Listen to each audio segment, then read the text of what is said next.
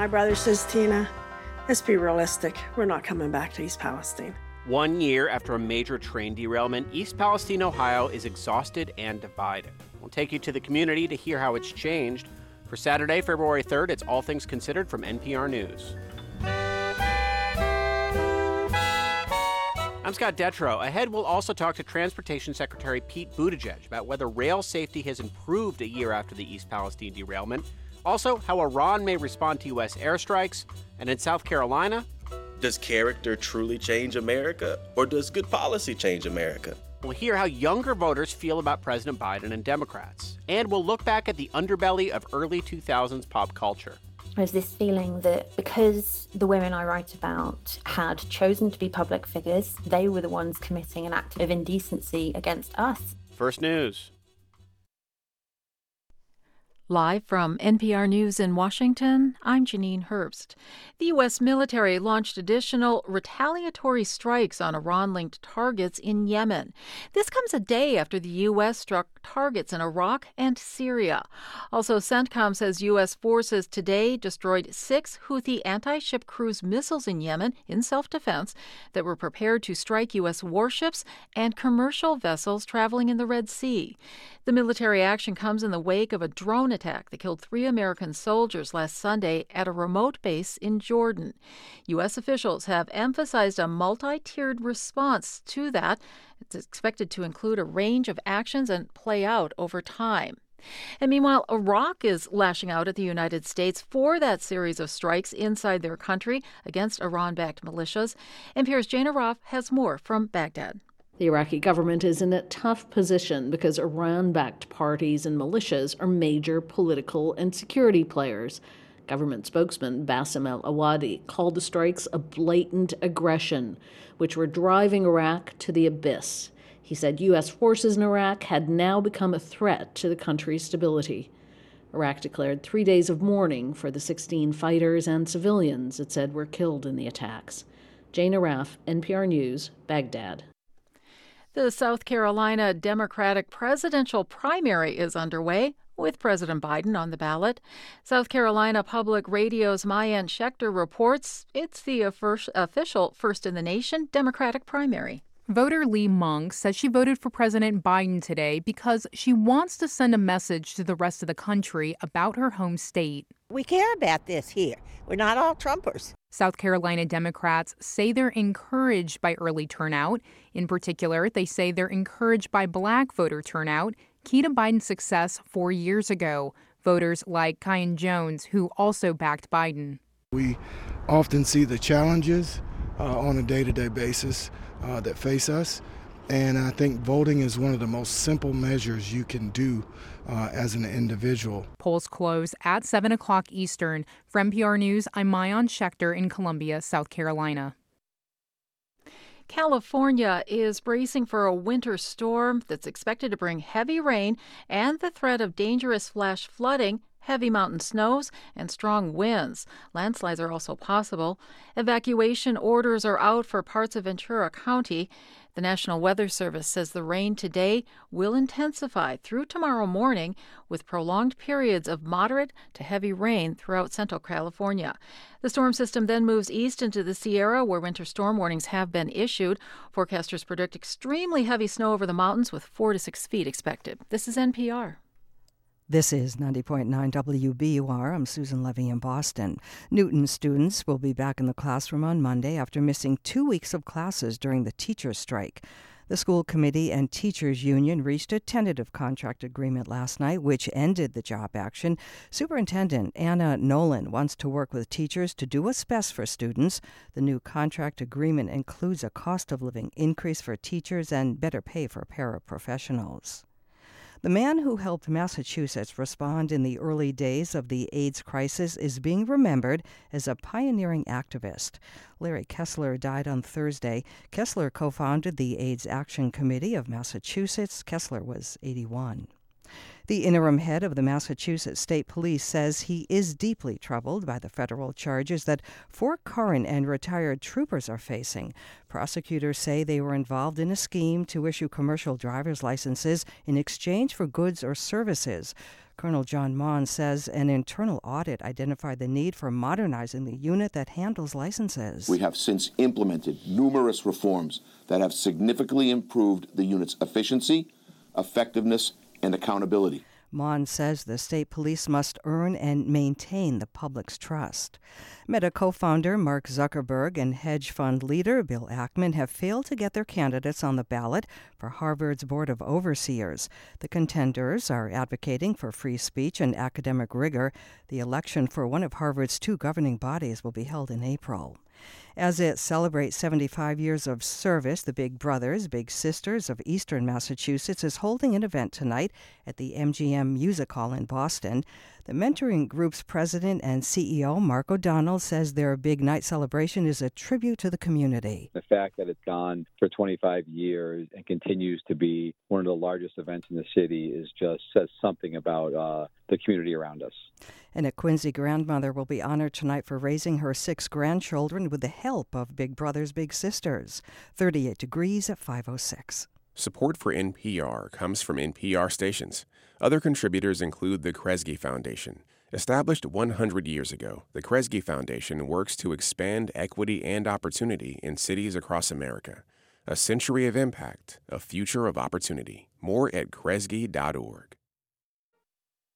From N P R News, this is All Things Considered. I'm Scott Detrow in East Palestine, Ohio. And I'm standing along the railroad tracks where a year ago a Norfolk Southern freight train derailed. thirty-eight cars derailed, and twenty of those cars were carrying hazardous materials. One of those materials was vinyl chloride. This led to big environmental problems, and in the days after the crash, there was this big plume of smoke when they decided to vent off and burn off the vinyl chloride. This became a national story, and it became really a spotlight on something that we're seeing happening just about every other day across the country, and that's freight rail derailments. And this is still an active construction site. Norfolk Southern has been doing cleanup just about ever since. We've got our two sets of tracks. But if you look on down the tracks here, there's a white sign on the left of the uh, north track. That's actually the sign for the P A border. So that's about where we are uh, in reference to Pennsylvania and Ohio. This is Christopher Hunsicker, Norfolk Southern's regional manager of environmental operations. He's giving us a tour of the cleanup site that he's been in charge of since the immediate wake of the derailment. So when we got here right then, uh, you know, there were cars on fire. You know, that was the, still the immediate response. It was getting that situation under control, controlling that hazard. Since then, Norfolk Southern has spent more than eight hundred million dollars on cleanup, clearing away the rail cars, assessing the environmental damage, removing all the dirt doused with toxic chemicals. And now the final phase, replacing what it dug up with clean soil and limestone. All of this under the close scrutiny of state and federal environmental officials. Generally, what did you do with the contaminated soil that you dug out? So all the contaminated soil has been shipped off to licensed landfills. Hunsicker says right now the cleanup will likely continue through the summer. The exact end date will be determined by data and environmental regulators. The E P A says the air and water are safe in East Palestine. That's according to regular testing of both the town's water supply and private wells, plus more than forty-five thousand air quality samples over the past year. Though some outside experts question whether the tests are sensitive enough, and many people in the town say they felt sick in the wake of the derailment.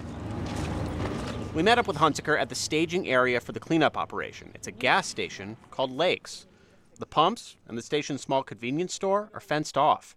The place looked very different a year ago. So I worked in there, and we set the gas pumps, and we had a little beer cave in there and sell snacks and chips and cigarettes and stuff like that. This is Christina Dilworth. She lives about a quarter mile from the crash and worked at Lakes. She's lived in East Palestine since she was ten. The day of the derailment, Dilworth got off work around five thirty and went to her granddaughter's basketball game two towns over. Once they heard about the crash, they started driving back. Right as you start up this crest, and it's still like seven or eight miles away maybe, you could just see East Palestine, like this giant flame. You saw, because it was dark, so you just yeah. saw the brightness of a big this, fire. Yeah, this big fire. A year later, we visit Dilworth at her mother's old home. It's a two-minute drive from the crash site. Come on in. Hey, I'm Scott. We're in East Palestine. We welcome everybody. Dilworth's mom lived here for decades and made it the extended family's central hub. She died about two years ago, but Dilworth wanted to keep that tradition going. There are photos everywhere. Okay, my daughter Brandy, this is Raya and Aubrey. Including a big one over the couch showing Dilworth surrounded by grandchildren. And when was this picture taken? Thanksgiving. That's nice. At the hotel. So, kind of tough. The hotel. Dilworth spent most of the past year living in a nearby Best Western. She says she started to feel sick. She just didn't feel comfortable living so close to the crash site. Norfolk Southern paid for Dilworth and others to relocate. And when Dilworth first got to the Best Western in May, she says there was a nice community of East Palestine people. You know, we'd play cards at night, and we thought this, yeah, it's almost like being on a little mini vacation. Well, then after a few months, it gets like, okay, I've had enough. I'm ready to go home. But we just kept thinking, okay, Norfolk's going to get this all cleaned up. We're going to go home. And like I said, I didn't think that May was going to turn into December. Norfolk Southern announced in December it would stop paying for relocation around the one-year mark. The company says about thirty households are still using it. At its peak, around two hundred were. So now, Dilworth is back in East Palestine. She tried to invite her family back to her mom's house. So I kind of talked to everybody, and I'm like, okay, the house is clean. You guys want to, you know, everybody, come, they're not coming back. Nobody in your family said, wanted to? No. My brother says, Tina, because we all got together in Columbiana, and they said, Tina, let's be realistic. We're not coming back to East Palestine. Dilworth accepts that eventually she'll likely relocate. She joined a class action lawsuit and says she hopes that ten years down the line, that will have helped her start over. It'd be wonderful ten years from now that, okay, everybody's healthy, nobody got sick, nobody got cancer. But we don't know that. I don't have ten years to sit around and wait. Yeah. You know, I've got these babies that I want to enjoy their basketball games. I try to go to everything that I can, and I don't have ten years to think, am I going to be suffering from cancer? She's the first to acknowledge that a lot of people in East Palestine don't feel this way. But I try not to talk to too many people because I was at the hotel for a long time, and then I did get criticized when I was at the hotel, and now I'm back, and I do feel like some people do avoid me. Many people have moved on and think she and others who are still worried are exaggerating or trying to get more money from Norfolk Southern. I mean, I'm just going about my life now. I go to my granddaughter's basketball games, and I can tell there's some people that walk by and, hi, to the person beside me, and they won't speak to me. And I'm like, I don't care. A year later, Norfolk Southern trains clang through East Palestine several times a day. There are all sorts of signs in front of homes and businesses. E P Strong. We are East Palestine. Get ready for the greatest comeback in American history. But many people in East Palestine are sick of talking about the derailment. A lot of people declined to talk to producer Erica Ryan and me. One morning, we're sitting in a donut shop called Sprinkles. The T V on the wall is showing a national news report about East Palestine, and a woman at the table next to us starts criticizing President Biden as well as the media coverage of the derailment. So, naturally, I went over and introduced myself. I'll tell you what, I appreciate all the people that come here from the news, too, but I don't like the ones that get on there and publicly gripe about things. You know, there's nothing to gripe about. If nobody was here helping us and we had nobody to help clean this place up, I could see them griping. But that is not the case. They've been here since day one. I can't see anybody else putting that much energy into some place where they don't even live. Joyce Davis lives in East Palestine and witnessed the derailment. She even has a cell phone video from that night. Oh, my God, look at that. Davis lives inside the initial evacuation zone and had to leave her house for five days. She took her dogs with her but talked her way through roadblocks every day to go back and feed the rest of her brood of animals, which includes cats, snakes, and tarantulas, among other pets. Since then, she says she hasn't been worried. Her well water gets tested, and it's fine. You can't spend your whole life worrying about what might happen ten years down the road. You're going to lose ten years of your life if you do that. They're doing their absolute best to make sure that doesn't happen. We live right up over the hill, not even a half a mile away from that train derailment site. And I have many, many outside kitty cats, and not a one of them got sick over that. eighty percent of the people just want us to get move on, try to come back to where we once were, and then ten percent, you know, just don't know what to think, and the rest are just, this was the worst thing that could ever happen to East Palestine. It's going to be devastating forever, and we'll never get back from it. So that's Trent Conaway, the mayor. Dealing with this divide is his job. It's been a very interesting year. Conaway just won another term in office, though he says this will likely be his last. It was just, it's like I've been living in a fog for a year. I'm not going to lie. Being mayor is actually a part-time job. His day job is hard, too. He works at a nearby limestone mine. I make big rocks, little rocks with explosives. I asked Conaway what he makes of the divide. You know, people just don't know what to think. You know, we still have doubts and thoughts in our head, too, like what's going to happen in fifteen years? Is there going to be a cancer cluster here and stuff like that? But I guess we won't truly know till it happens. That's why I wrote the letter to the president to come here, see for yourself. Do I support the president? No. Would I vote for the man again? No. But you need to come. You need to see what's going on here and, you know, see for yourself that, you know, you do have residents that are concerned about their future, and the leader of the free world should step up and say, hey, we're going to help take care of you. Had you explicitly invited him before? Because that seemed to be a point of contention in the news over the last day or so. I mean, I never officially invited him. I said he's more than welcome to come. I've always said from day one, I don't know what he's actually going to do here. Now I think, it, if anything, it would be just to prove to people that, hey, all your agencies are saying this is safe. Come here and, you know, put your money where your mouth is and prove that it is safe to be here. So, yeah. A year later, are things better or worse than you thought they'd be in the immediate aftermath of that crash? Uh, they're significantly better than I thought it would be.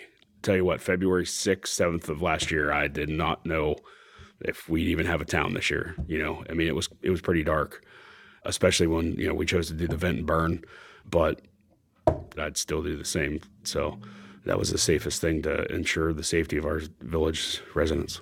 And going back to that divide that we talked about, how do you as a leader in this village deal with that? How do you get the ten and the ten to stop walking past each other and, and be in the same community again? You just give them as many details and facts and figures as you can. And at some point, there's not much you can do, but just hope that they see what, I don't want to say see what you're trying to put forward, because you never want to, you know, indoctrinate anybody, you know, and try to put thoughts in somebody's head. You just, you want them to make their own decisions. Yeah. Um, I was scared. I mean, I was, I was just like anybody else. I mean, I, I'm a husband and a father helping make a decision of, you know, what we're going to do in this town. And it, it was rough. It was, you know, it, I had thoughts too, like, is this really what, you know, is this the right thing? Is this, this new ground for all of us? This story was produced by Erica Ryan and edited by Tinbeat Ermias. Coming up, we'll talk to Transportation Secretary Pete Buttigieg about East Palestine, as well as the broader question of rail safety. You're listening to All Things Considered from N P R News. And this is ninety point nine W B U R, where we occasionally offer you the opportunity to win prizes in conjunction with our fundraising efforts. A pledge is appreciated but not required to win a prize. Employees of W B U R and associated sweepstakes entities are not eligible for any drawings or contests. For complete rules, go to our website, W B U R dot org. And stay with us at six for the Moth Radio Hour. It runs every Saturday night from six to eight. thirty-seven degrees at five eighteen. Clear skies overnight and a stretch of sun ahead. Thanks for spending part of your weekend with us. W B U R supporters include Boston University Student Employment, connecting you to smart, reliable students for part-time work. Free job listings at b u dot e d u slash S E O. And Becoming a Man at A R T, a new play from acclaimed author P. Carl and Tony Award-winning director Diane Paulus. Starts February sixteenth, a m rep dot org. I'm Janine Herbst with these headlines. The Pentagon says the U S and U K forces conducted an additional round of strikes against thirty-six Houthi targets across thirteen locations in Yemen. This in response to the Houthis' continued attacks against naval and commercial vessels in the Red Sea. Voters in South Carolina are picking their nominee for president today, the first for Democrats, after the Democratic National Committee changed its primary calendar to make South Carolina the first. And federal wildlife officials say they won't restore protections for gray wolves in the northern Rocky Mountains. Conservation groups say protections are needed because of wolf hunting in a number of states. The decision doesn't affect existing protections in forty-four other states for gray wolves. I'm Janine Herbst, N P R News.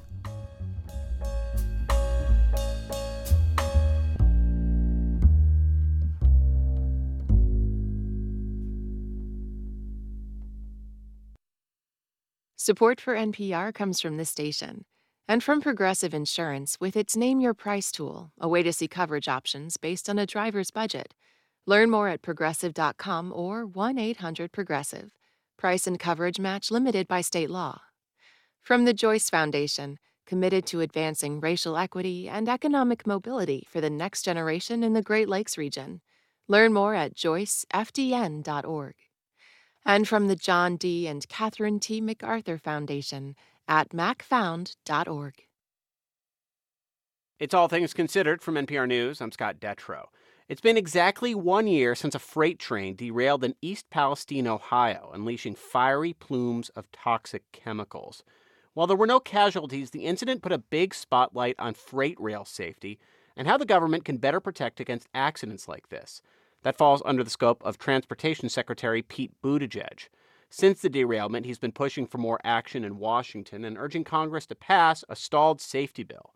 An All Things Considered team spent several days this week reporting in East Palestine, and the morning after we returned to Washington, we headed down to the Department of Transportation to talk to Buttigieg about it.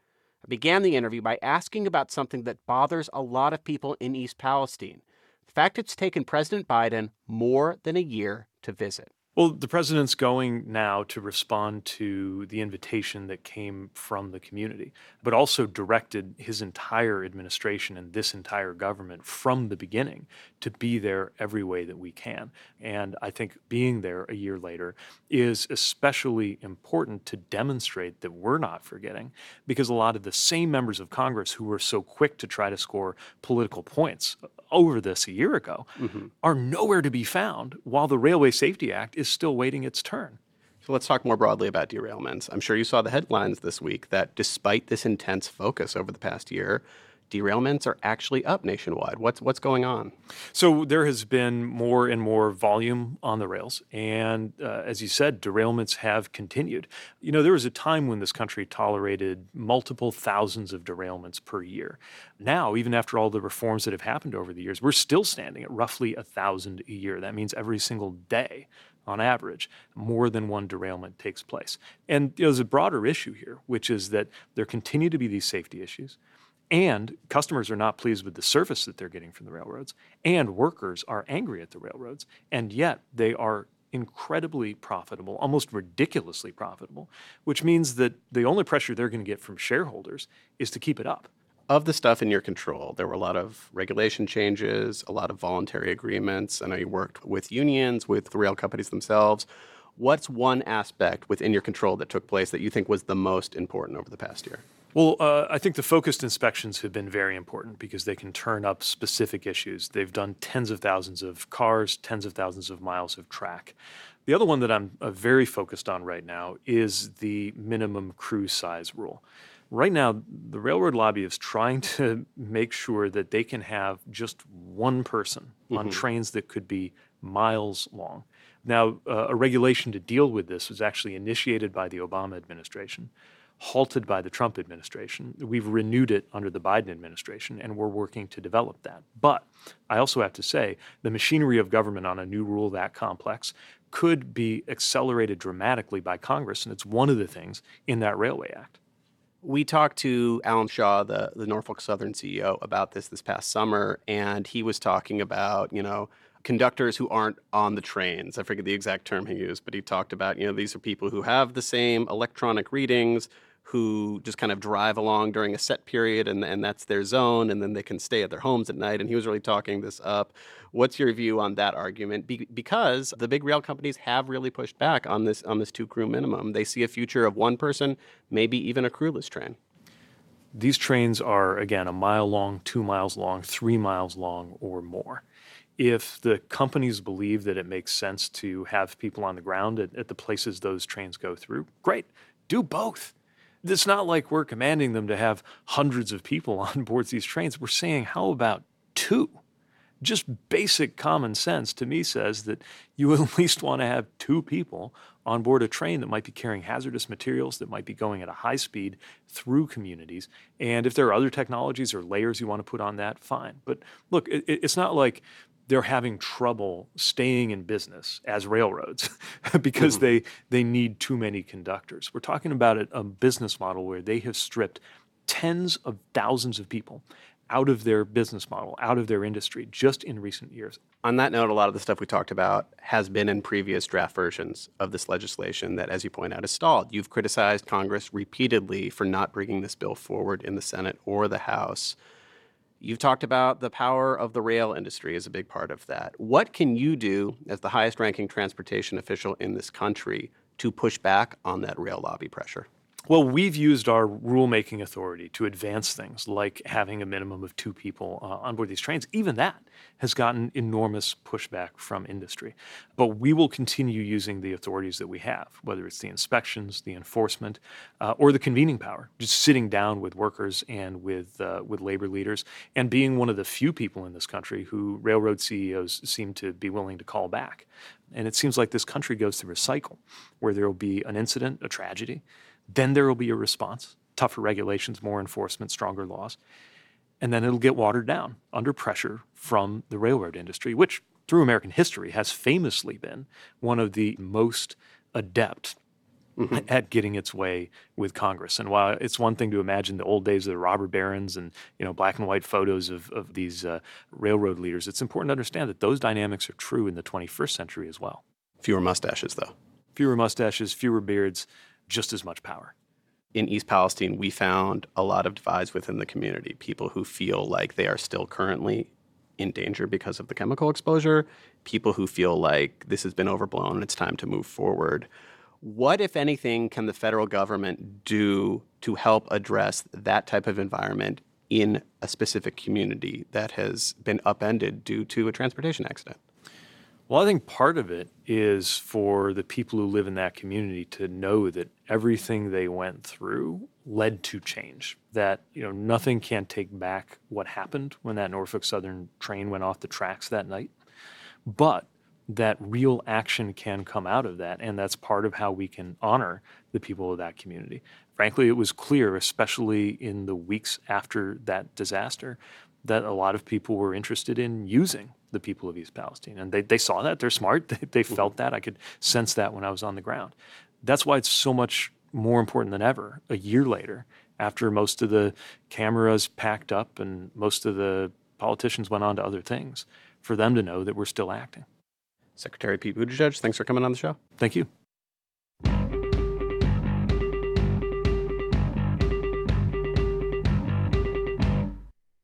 Black voters helped lift President Biden and Vice President Harris into the White House three years ago.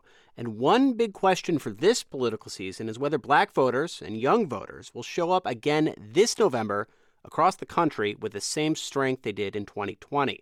Today, we get a clue as South Carolinians, as South Carolina votes in the state's first-in-the-nation Democratic primary. My co-host Juana Summers is there and brings us this story. We met Cambrell Garvin near a massive construction site just off a long stretch of highway. Tell us about where we are right now outside outside this job site. Absolutely. So welcome to Blythewood, small town just outside of Columbia, South Carolina. And we're at outside of, on the street corner of the Scout Motors plant, which is a multi-billion dollar investment here in South Carolina. thirty-two years old, he's a Democrat representing Richland County in South Carolina State House and the vast stretch of land behind us will one day be home to a two billion dollars Scout Motors electric vehicle plant. Garvin said it's expected to bring four thousand new jobs to the area. So the Biden administration, uh, through their Inflation Reduction Act, uh, really gave uh, manufacturers, E Vs, uh, uh, those companies, um, it, it really gave them an incentive to build. And I, and quite honestly, had it not been for the investment that President Biden made, I don't think that, that this plant would be here in Ruby Red, South Carolina. It's a tangible example of what Biden's presidency has delivered to the state, a promise kept to the voters who trusted him in twenty twenty. But some recent polling shows Biden underperforming with black voters, particularly black men and young voters, compared to last time. Some Democrats also worry that the high death toll in Gaza due to Israel's war with Hamas might fuel frustration among young voters, causing them to turn away from Biden. Biden has been confronted by protesters on the issue recently, including here in South Carolina. Garvin said one of the president's challenges isn't his agenda or his record, it's how the campaign communicates it. So I think that there's work to be done, um, especially as it relates to President Biden coming in and really attracting people like myself, young, African-American male, um, Southern. So I think it goes back to telling the story. When you tell a story and give people a reason to show up and vote, I think that they will. And the story that Democrats are telling hasn't won over some of those young voters yet. This is one of the first times ever in my life that I'm in the middle. That's Tamandre Robinson. He's twenty-four and a student at Midlands Technical College. Four years ago, Robinson didn't vote. But this year, he's sorting through his options, and he's open to supporting a candidate from any party. He told me his top issues are college affordability, universal health care, and unity. You know, am I looking at a person for their character? Does character truly change America, or does good policy change America? None of those questions are being answered. It's just choose me, no choose me. So it's complicated. We talked to him just a few days before the Democratic primary. When you come to the Black community and you speak to us and you say, hey, it's our vote that you want, you you should come with things that are going to impact and change our lives. I think the problem is saying you're going to do a thing for us and then nothing changes.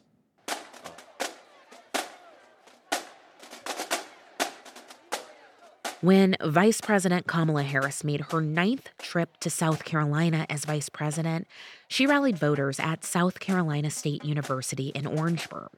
Her speech, a day before the election, focused on the things the administration promised and delivered, canceling some student loan debt, lowering the cost of insulin, increasing federal funding to H B C Us like this one. Who sits in the White House? It matters. And in this election, we each, each one of us, we face a question. What kind of country do we want to live in? That's a message that resonated with Delacia Pickens, eighteen years old and a student at neighboring Claflin University. She is voting for the first time and plans to support Biden and Harris, who are running virtually unopposed. I think we more young people could be more active when it comes to voting and politics. And I feel like if we had more options and choices, that more young people would be more involved. Her friend, Janaya Morton, who's eighteen, says it is also about civic education and access to information. I will say that we're not the most educated, given that, you know, people don't know where to go. You had to take the steps on your own to come here and learn. And that information gap among young voters is a red flag for Brandon Upson. He's the executive director of the South Carolina Progressive Network. Some of that, he said, can be attributed to the nature of the race. It's just a different landscape than in twenty twenty. It has been general knowledge that President Biden is just going to walk into the nomination. So there's been no need to invest in communities to make sure that they know that there's a primary. When it comes to reaching young voters, Upson made the case that part of the problem is strategic, where and how the message is delivered. He pointed out the fact that many young people aren't getting their news from traditional media. They are extremely online. So there's a lot more uh, engagement, connection, and intentionality that needs to happen uh, to drill deep into our grassroots. That's not happening right now. He's talking about voters like Naomi Harris. She's twenty-two and teaches at a vocational school, and she's a part of the Union of Southern Service Workers. She told me that few of her peers are excited about the primary. I don't know anybody in my circle who want to vote. Like, people, like, they they feel like if these are the options, they don't want to, they don't want no parts. Does that worry you at all when you hear people say that they're they're just? Yeah, I hate that because it's It's stupid. Like, our votes count. Biden allies acknowledge the lack of enthusiasm for this largely uncontested primary, and they caution against overanalyzing the results, which may not be representative of the broader Black electorate that Biden needs to win in battleground states in November. But with its new first-in-the-nation status, South Carolina's primary will give us an early sense of what young Black voters have to say this year. Juana Summers, N P R News, Columbia, South Carolina.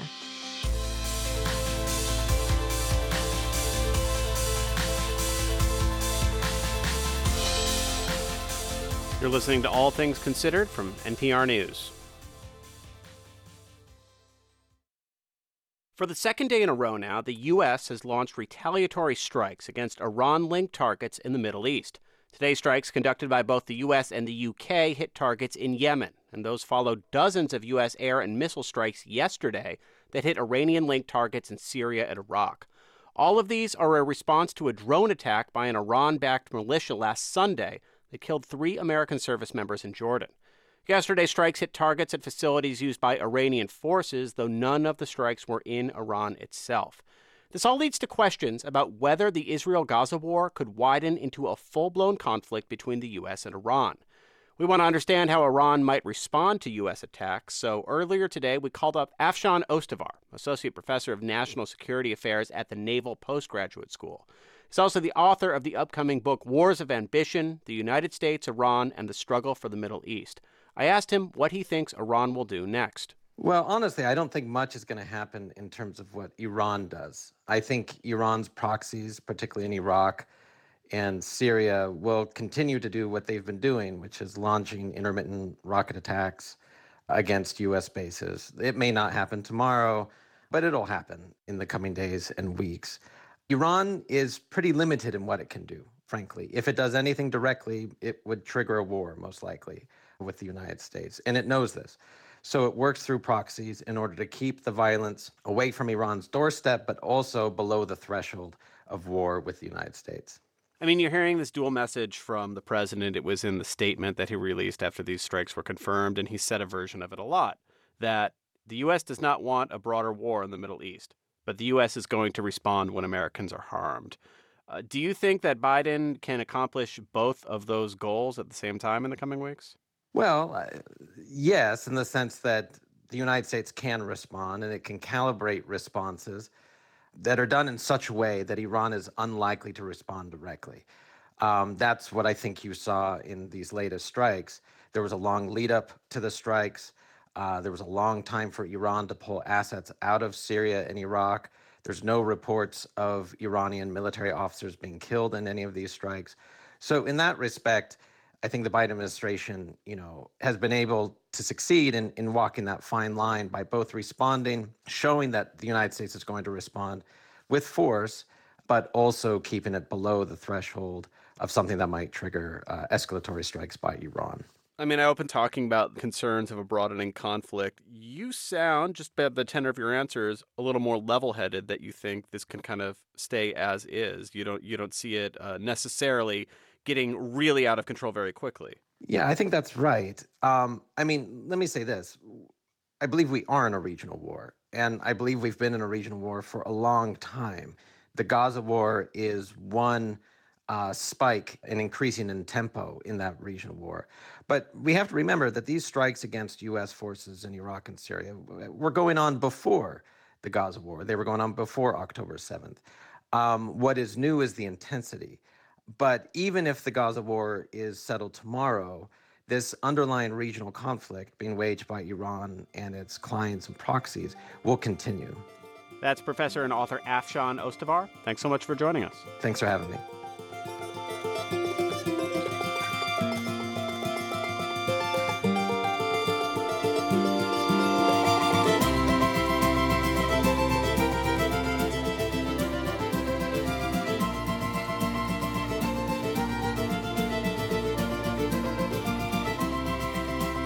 This is N P R News.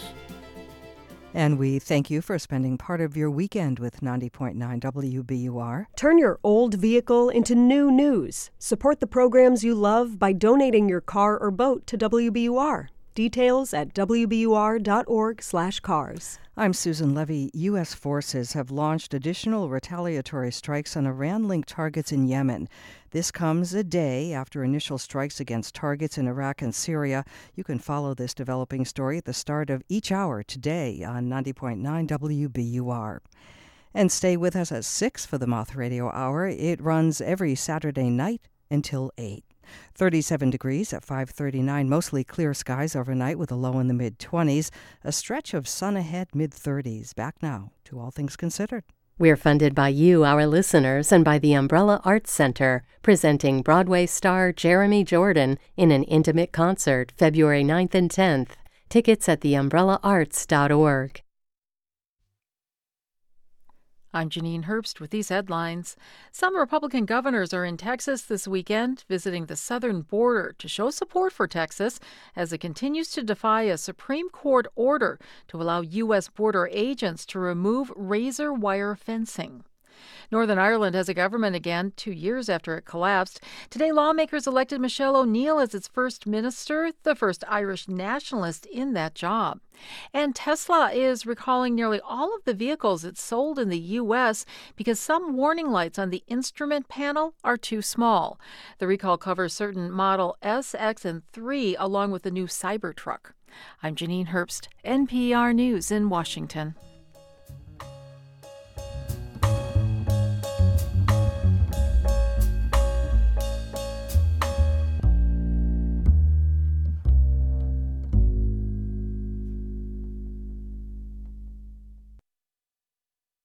Support for N P R comes from this station and from Subaru, who, along with its retailers, is partnering with Operation Warm to provide more than one hundred fifty thousand children in need with new necessities like coats, shoes, and socks. Subaru, more than a car company. And from Indeed, designed to be an end-to-end hiring solution for businesses of all sizes to attract, interview, and hire candidates, all from one platform. Learn more at Indeed.com slash NPR. This is N P R.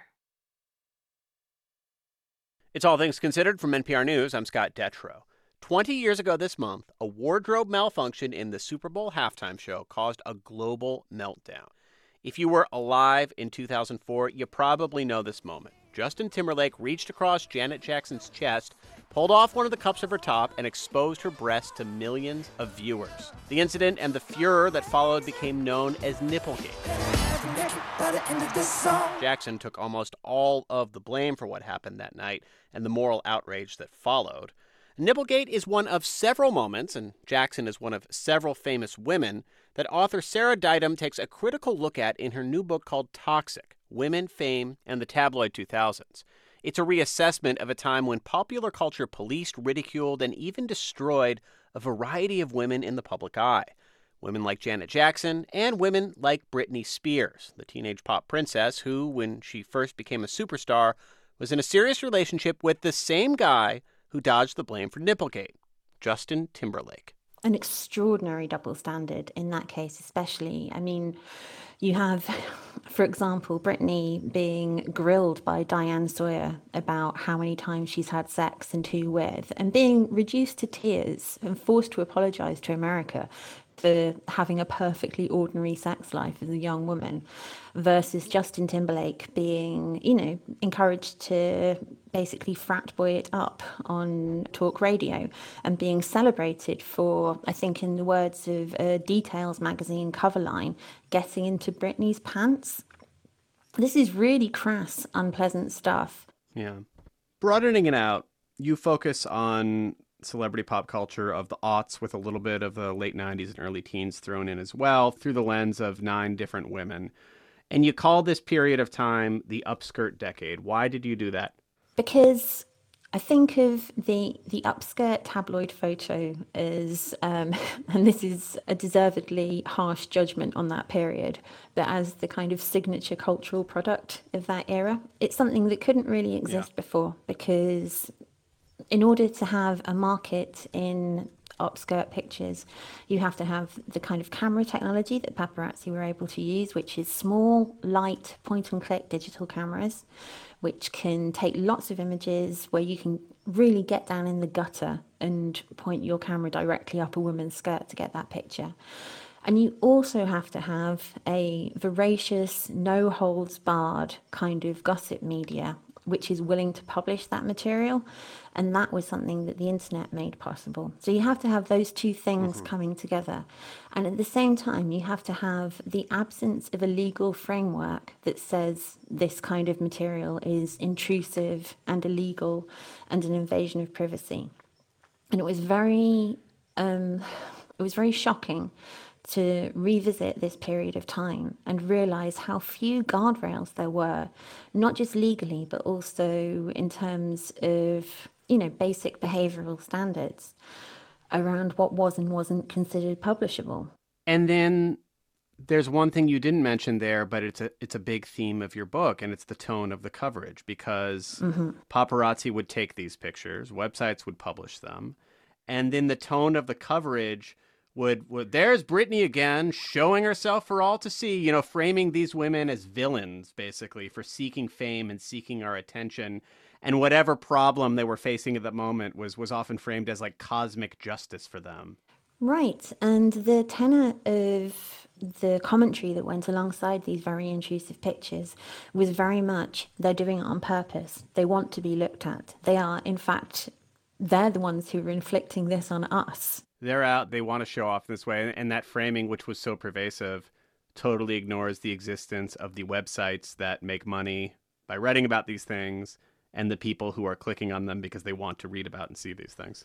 Absolutely. So a lot of the theme of this era was the rules of the internet being written in real time and people not fully understanding them until they were living in them. And toward the end of the book, you compare a lot of the women that it focuses on with Taylor Swift. You point out she's only a few years younger than some of the people in this book. But by the time she becomes famous, the rules of the internet are written, and she knew what they were, and she knew how to operate in them. How much of a difference does that make for Taylor Swift on era celebrities? It makes an enormous difference. I think there are two um, kind of dividing lines that I would draw um, among the women in my book in terms of, you know, how things turned out for them. One of them is how young they were when they became famous. And I think becoming famous when you're a child is awful and difficult, whoever it happens to, and in whatever era it happens to. Lindsay Lohan having the most extreme version of those struggles as a child. Yeah, absolutely brutal treatment of her. And if you look at the, you know, the kind of um, effectively live blogging of the size of her breasts that she was put through, um, it's indescribable. Yeah. But the other one is where they were in relation to the internet. So, for example, Kim Kardashian, she is the same age pretty much as Paris Hilton. But when Kim starts to get famous, the internet has already been established. So she has a MySpace before she starts to get famous. The same, the same as Taylor Swift actually had a MySpace early on. And that was part of the Taylor Swift story in the early part of her career, that she was a MySpace musician. And I think you look at these figures who have the ability to shape their own presence on the internet and who have the ability to craft their fame rather than have it crafted for them. And that's an incredible shift in power, in celebrity. And you look now at the way, you know, top tier celebrities operate, and they are able to control everything. They have a direct line to their fans via social media. They don't have to, you know, deal with reporters if they don't want to, if they aren't going to get favorable coverage. Mm-hmm. Um, you know, Taylor Swift is never going to have to sit down and do the excruciating equivalent of Britney talking to Diane Sawyer about her sex life. That's unthinkable. I, I want to end with this question, because you have now reevaluated a period of time that you lived through, as I lived through, but is a long time ago now. And you're kind of thinking through ways that things didn't age that well at all. And I'm wondering if that's given you a different point of view on current events, current pop culture. Are there things that you're seeing play out and you're thinking, this is probably not going to look good ten or twenty years down the line? Yeah, definitely. A lot of the misogyny I write about that was endemic in mainstream media, you don't see that in, you know, reputable, quote unquote, reputable outlets anymore. But you do still find it online in social media. So if, for example, any listeners followed um, Megan Thee Stallion's testimony in the trial of Tory Lanez for shooting her in the foot, the mainstream coverage of that was correctly very sympathetic to her as a victim of violence. A lot of the social media reaction, though, was extremely hostile to her. Um, you still have a massive problem with revenge porn. We don't have a celebrity sex tape economy anymore, but we do have the issue of largely men non-consensually sharing images, the intimate images of partners. Mm-hmm. Um, and I think that's something that is probably going to look incredibly queasy in retrospect when, when it's realized how endemic that actually was as a problem. That's Sarah Ditum, the author of Toxic: Women, Fame, and the Tabloid two thousands. Thanks so much for talking to us. Thank you very much. It is officially Oscar season, the time of the year between the nominations being announced and the awards actually being handed out, which means it's the season when we all pile on the Motion Picture Academy for what they got wrong or what they got really wrong. And it is also a time to reflect on the mythological power the Oscars hold on our culture, and also look at some of the great works that have been honored or maybe haven't been honored over the years. Between now and Oscar night, which is March tenth, we will take time each weekend to talk about our most loved and hated awards show, as well as the movies that it's focused on over the years. This year, the Barbie snub was the first Oscar conversation that seemed to grab hold of the nation, with Greta Gerwig not being nominated in the Best Director category, and Margot Robbie being passed over for her star turn as Barbie. What do I have to do? You have to go to the real world. You can go back to your regular life, or you can know the truth about the universe. The choice is now yours. But Oscar history is full of notable absences from Oscar voters' ballots. Think of Jennifer Lopez in twenty nineteen's Hustlers. We gotta start thinking like these Wall Street guys. You see what they did to this country? They stole from everybody. Hardworking people lost everything. Many critics called the performance the finest of her career, but despite nominations at the Golden Globes and the Screen Actors Guild, Lopez missed out on an Oscar nod. And while this year Christopher Nolan may be the frontrunner to win Best Director for Oppenheimer, he missed the director's lineup altogether for his two thousand eight superhero epic, The Dark Knight. Why so serious? That film was also passed over for a Best Picture nomination, which helped spur the Academy to expand the number of nominees in the category, which is one way that perhaps an Oscar snub can be a good thing long-term. To talk about some of these cases, as well as the Oscar snubs we can still not get over, we brought in Aisha Harris, host of N P R's Pop Culture Happy Hour, as well as culture writer and podcaster Jordan Cruciola. Hey to both of you. Hello. Hello. We mentioned J Lo and Hustlers, The Dark Knight. Um, what are some other famous snubs, or, or Aisha, maybe snubs that, that you're still bothered by? Well, I want to flash back to the night of the Oscars in twenty nineteen when Spike Lee finally won his first competitive Oscar for Best Adapted Screenplay for BlacKkKlansman. Charlie Wachtell, David Rabinowitz, and Kevin Wilmot has fired me! Let's do the right thing. You know I had to get that in there. Now, that is not a snub, clearly. He won. But my thing is that we have to flash back even earlier to when Do the Right Thing, his magnum opus, this crowning achievement of his career, went home empty-handed. Now, Danny Aiello was nominated for Best Supporting Actor. He lost to Denzel and Glory. That's okay. Spike Lee lost out to Tony Schulman for uh, Dead Poets Society in the original screenplay category. My big issue with this is the fact that Do the Right Thing was not even nominated for Best Picture that year or Director. And, you know, instead Driving Miss Daisy won Best Picture. And we all know how frustrating that is. Mm-hmm. Um, but what I like about the fact that a few years later, um, Spike Lee finally won is that that award for BlacKkKlansman felt like sort of a culmination of his entire career. So Jordan, Do the Right Thing being passed over is, is one of the all-time mm-hmm. blunders. Is there anything that you think about that maybe isn't in that that Hall of Fame reel of Oscar screw-ups? I, I want to tell you two things. One that I, like my favorite snub, like historically viewed as a snub, is Kevin Costner winning Best Director for Dances with Wolves over Martin Scorsese for Goodfellas. And I honestly, like, I love that because yeah. you know what? Kevin wasn't going to win that again. Like, when when was Kevin Costner going to win Best Director again? But when could Martin Scorsese win Best Director? Maybe every other year. And when he finally did, yeah. it was a similar Spike Lee situation where it feels like a, and now Mister Scorsese, we honor your lifetime decades of work. But he's sort of like a Meryl figure where like any given thing he does could be nominated and could compete to win. So I think, yeah, you know what? Good for Kevin. Good for Kevin. Hey. The Postman, the Postman, or Waterworld could have... If we lived in a world where Kevin Costner was a two-time Best Director winner for the Academy Awards and Martin Scorsese had won, like, that would be a whole different framing of this conversation and lol. But the one I'm still bitter about, and I know it hasn't been that long, but, like, the, I don't know that the bitterness will ever go away from me. Lashana Lynch should have been nominated for Best Supporting Actress for The Woman King. Yeah. Your family was cruel, as was my mother. It is enough to make you cry. But it is better to laugh. The Woman King should have been nominated for a host of Academy Awards, and it was not. That movie did really strong numbers at the box office, got phenomenal critical reviews. Lashana Lynch was so powerful and compelling in that movie. Like, when that, I didn't think it was like a likely thing to happen, but it's being overlooked for like the whole run of the awards march was something that still like personally stings to me today. So on the scheme of like outside historic overlooking, I think the Lashana Lynch overlooking for the Woman King is a true crime of mm-hmm. awards voting.